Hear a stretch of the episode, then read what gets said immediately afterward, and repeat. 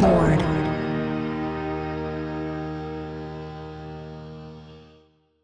ビルボードポッドキャスト MC の太田です。生竹です。はい、では早速ですけれども、10月20日に公開いたしました、ビルボードの Japan Hot 100 総合ソングスチャートのトップ3をご紹介いただけますでしょうか。はい、Japan Hot 100第3位は Back Number の水平線、第2位はストレイキッズのスカーズ、そして第1位は桜坂46の流れ玉でした。はい、桜坂46の流れ玉はですね、CD のセールスは407,334 枚ということで、こちらの1位、ダウンロードも8,080ダウンロードです。はい、ストリーミングは352,441 再生で29位。その他、ルックアップにツイッター11位、ラジオ19位という結果でございました。CD のシングルが40万枚を超えているっていうところもあるんですけども、こういうダウンロードとかストリーミングとかでも、高い数字っていうのを出してて、結構このデジタル領域っていうか、このダウンロードストリーミングでも強さがなんか出ているなというような感想を抱くんですけども、はい、はい、という結果になっております。CD の売り上げ自体は、前作の版とあまり変わらないところではあるんですけども、結構このストリーミングダウンロードっていったところは結構高い数字になってますね。そうですね。という形で、なんかいろいろなファン層がいらっしゃるんですかね、この桜坂46ですけども。やっぱりファン層広いと私は思っております。なんかそういう実感があるんですか。なんか男性も女性もなんかやっぱり惹かれるなんかところありません？はい、どういうところがあるんですか？特になんかちょっとほっとけないようなクールな感じ、うんうんうん、やっぱり他のグループとは違う感じはありますよね。道系とは。そうなんですね。なるほど。桜坂46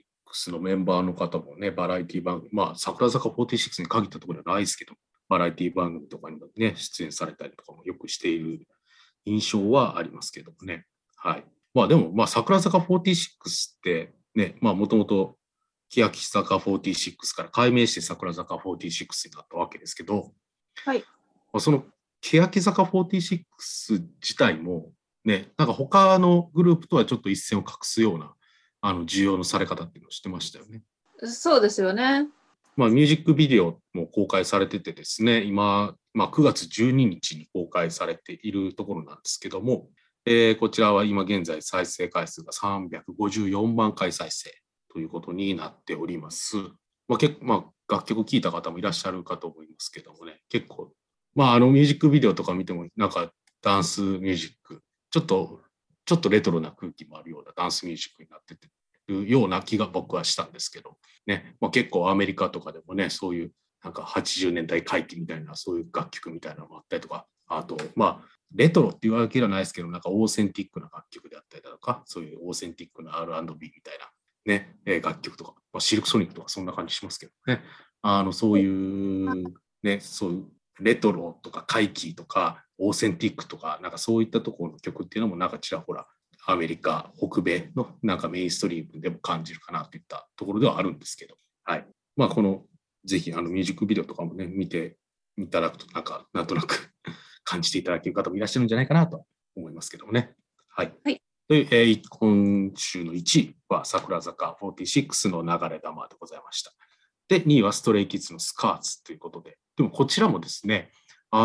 CD セールスに関しては2位というところではあるんですけれども、その他の指標を見てみましてもですね、ダウンロードとかストリーミングとかも結構順位を上げててですね、ダウンロードの指標では46位、ストリーミングでは20位、ストリーミングの20位なんか特にね、非常に、さっきの桜坂46よりも上ですから、順位としては、はい。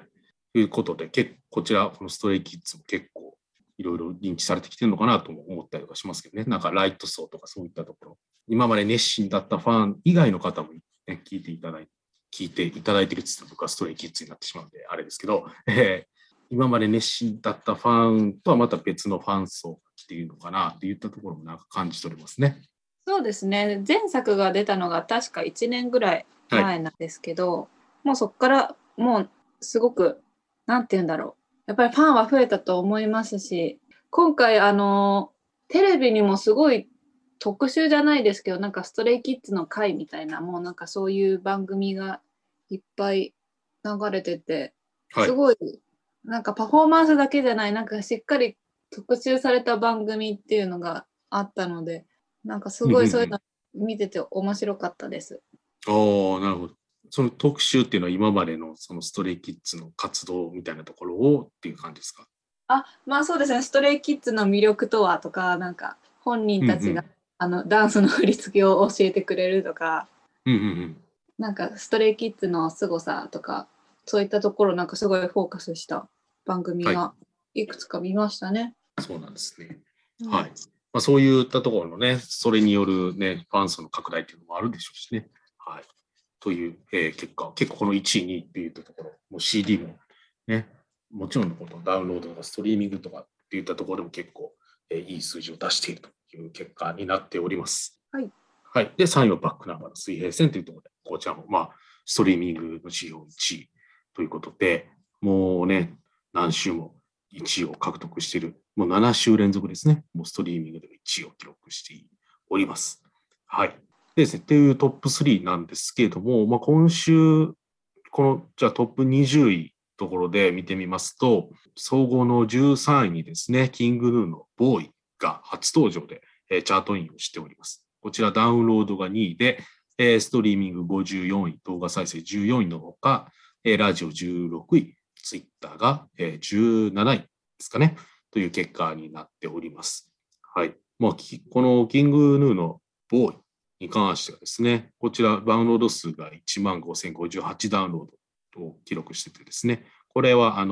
テレビアニメ王様ランキングのオープニングテーマになっております。この王様ランキングってフジテレビのノイタミナ枠のアニメだそうでして、そもそもノイタミナ枠ってご存知ですか？わからないです。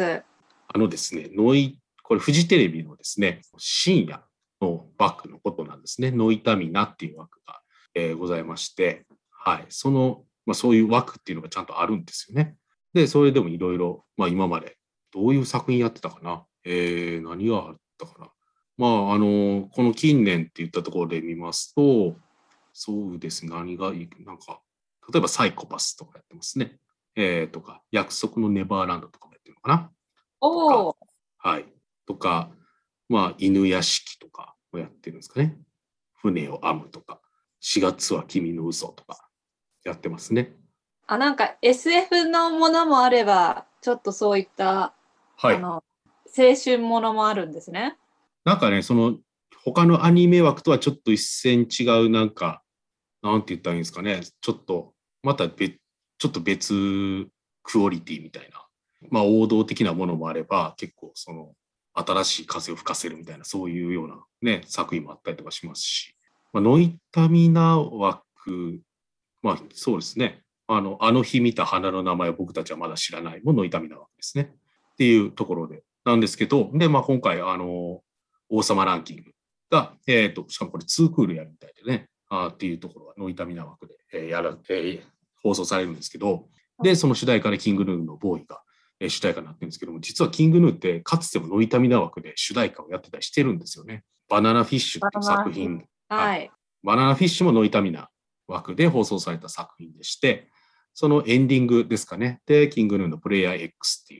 いう、楽曲が、エンディング曲で起用されていました。これ放送したのは2018年なので、まあ、3年ほど前にはなってくるんですけども、まあ、そのノイタミナ枠ではまた主題歌を務めるという、だからもうプレイヤー X の頃なので、まあ多分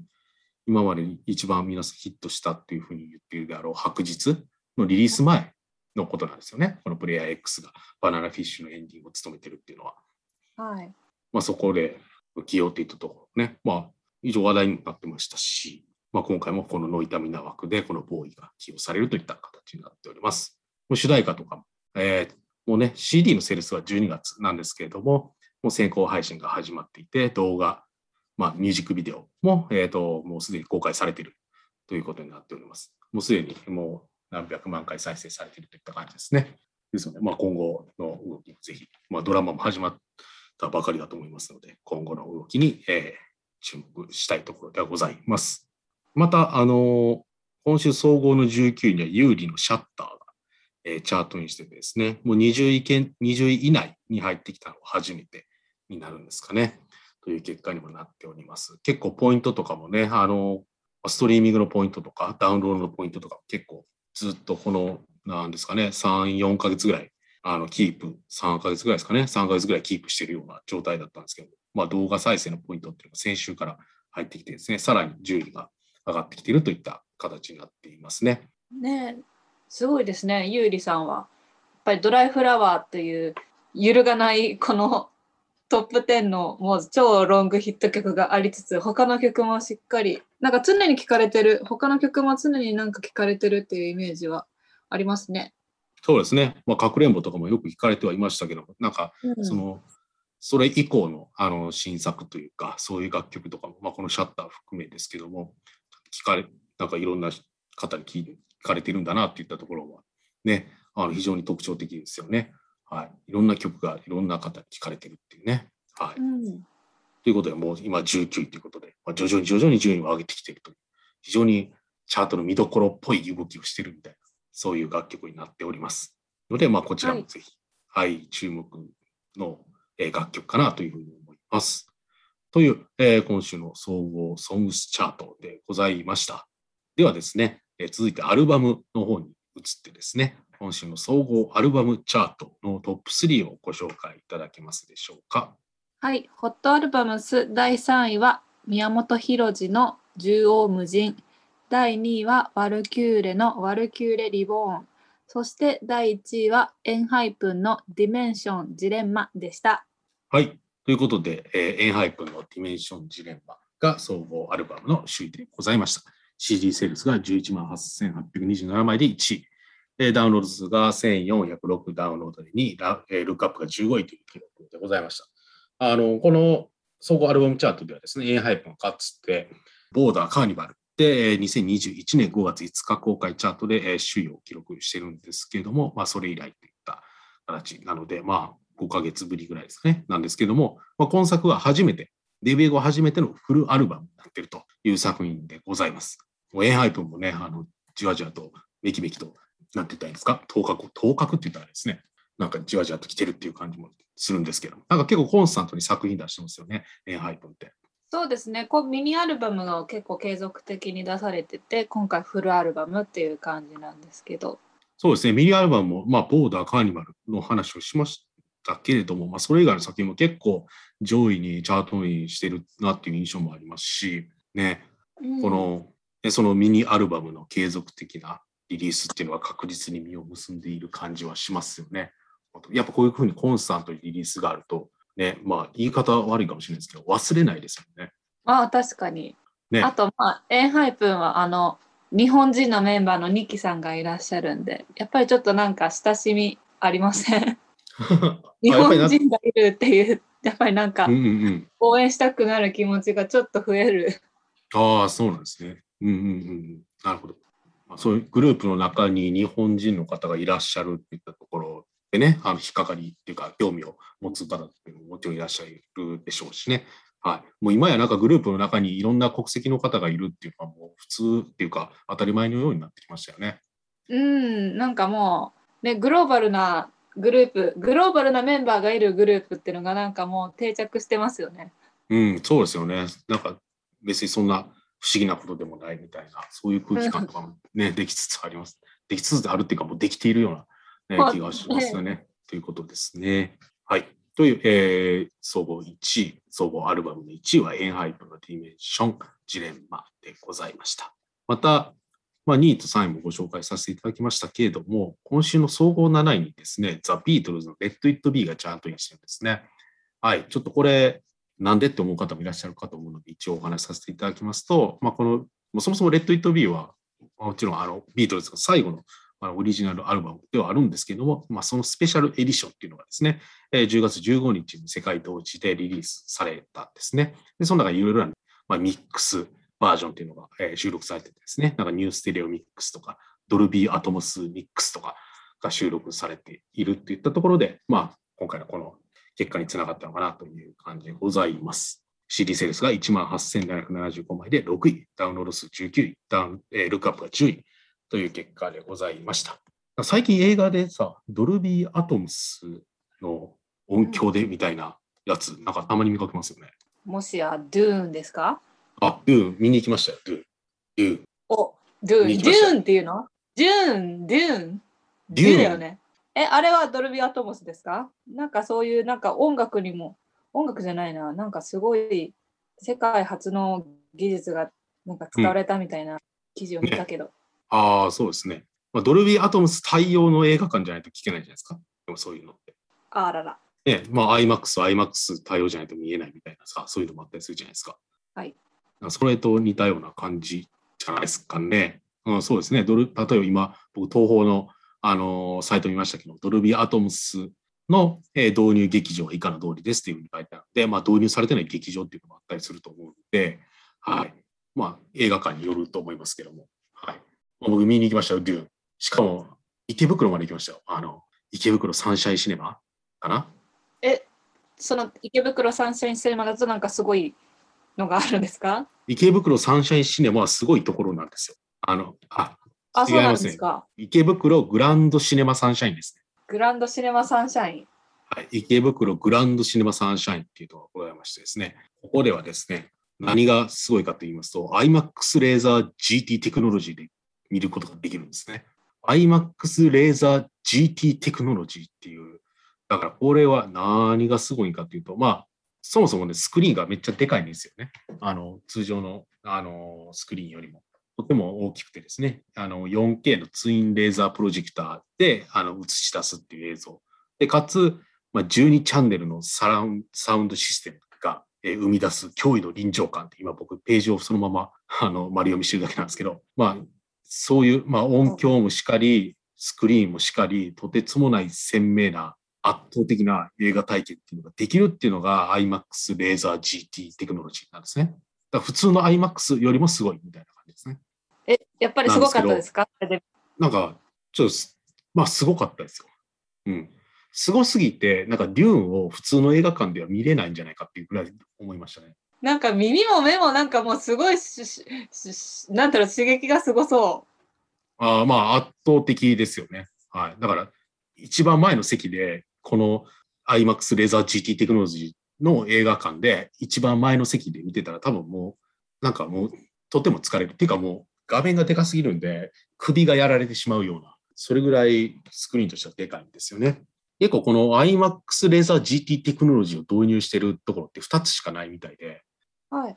1つがさっき言った池袋のところなんですけど、もう1つが、はい、万博にあるんですかね、大阪エクスポシティにあるんですよ、もう1つ。おー、はい、そこの2つしか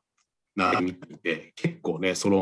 まあ、それを見にわざわざね、万博公園とか池袋にっていうのもね、なかなか例えば鹿児島の人なんか難しいんじゃないあれですけど、まあ、行ける方はそこに行ったらすごいんじゃないかなと思いますけどね。ネタバレ禁止でお願いしたいんですけど、はい、面白かったですか？理解できる展開ですか？難しいのかなあれって。いや、そんな難しくないですよ。っていうか、あれ、ね、デューン、今回のその映画もですね、パート1ですからね、そもそも。終わらないの？あれ終わんないですよ。それはもう事前に発表されてたはずですけど、あれはパート1ですかね。もともとの原作を考えても、パート1ですから、はい。あれで完結だったら多分みんな怒りますよ、だって。そうなのか。はい。なので、多分パート2、パート3があるはずですね、確か。よっぽどこの興行がこけない限り、パート2、パート3はあるはずです。もうだって超有名人がいっぱい出てるもんね。まあ、キャスト陣はすごいですよね、本当に。それだけっていうようなキャスト陣とかまであったりとか、ね、まあ、今後出てくるのかもしれないです。今度もっと活躍するのかもしれないですけど、はい。うん、っていうですね。まあ、デューンってそもそも今までもね、映画化自体はありましたもんね、そもそも。そうなんですね。そうなんですよ。なんか、1本か2本ぐらいあったはずですね。なので、なんかネタバレっていうのもなんか微妙。でもまあ、それまでとはなんかまた違うね、切り口っていうか、まあ、切り取り方っていうか、この原作のこの部分についてはちゃんとやろう、ちゃんとやらないみたいな、そういうのをちゃんと映画として見せるためにはどうすればいいのかみたいなところがちゃんと考慮されているような作品だとは思いますよ。やっぱりね、まあ、IMAX レーザー GT で見たからかもしれないですけど、やっぱり絵作りっていうのはしっかりしてる映画だったと僕は思いますしね。はい。っていう、まあ、感想ですけど、はい。でもまあ、見れる方は IMAX レーザー GT で見るのいいんじゃないですか。なんか結構ね、僕の周りっていうか、そういうのをなんか IMAX レーザー GT で見たいっていう人もね、何人かいらっしゃいましたしね。っていうか、なんかそういう声があったから僕わざわざ IMAX レーザー GT 見に行ったって感じですけどね。そうです。もう朝の7時半ぐらいに見ましたからね。あ、でもなんかアトラクションに行くような、なんかもうそういうイベントですよね、はい。そうですね。そういう感覚に近いかもしれないですね。うん、なのでまあね、この IMAX レーザー、今はデューンですけど、後々多分エターナルズとかこれでやるんでしょうしね。ああ。多分007とかもやったりするんじゃないですか。やってるとこあるんじゃないですか。もう追いつけなさそう。そうですね。はい。結構今はね、すごいお客さんも結構いっぱいいらっしゃってるし、はい、盛り上がってるんじゃないかなっていう感じですね。という、なぜデューンの、あ、そう、ドルビーアトモスの話からこうなったんですね。まあ、このビートルズのレッド・イット・ビーの中に、そのドルビーアトモスミックスも収録されてるってところからこういう話になったって感じですね。やっぱこういうなんか音響のその、より進化させた、より良い音みたいな追求っていうのはね、やっぱり終わることはないと思いますんでね。はい。ぜひ聞いて、このレッド・イット・ビー興味ある方は聞いていただけたらと思います。はい。はい、以上、総合アルバムチャートでございました。ということで、まあ、今週のビルボードポッドキャスト、まあ、また、あさってですかね、22日にはネクストファイアのアタラヨのインタビュー映像配信も、夜の8時から、ビルボードの TikTok アカウントで、配信いたします。まあ、こちらもぜひ、ご覧いただければと思います。はい、2週間前の生配信スタジオライブ、こちらの模様もね、一部、また、まあ、再放送っていう感じですけれども、流れますので、ライブ見逃したって方は、こちらもぜひ、ご覧いただければと思います。はい。はい。という、ビルボードポッドキャストでございました。では、また来週もお聞きいただければと思います。それでは、さようなら。さようなら。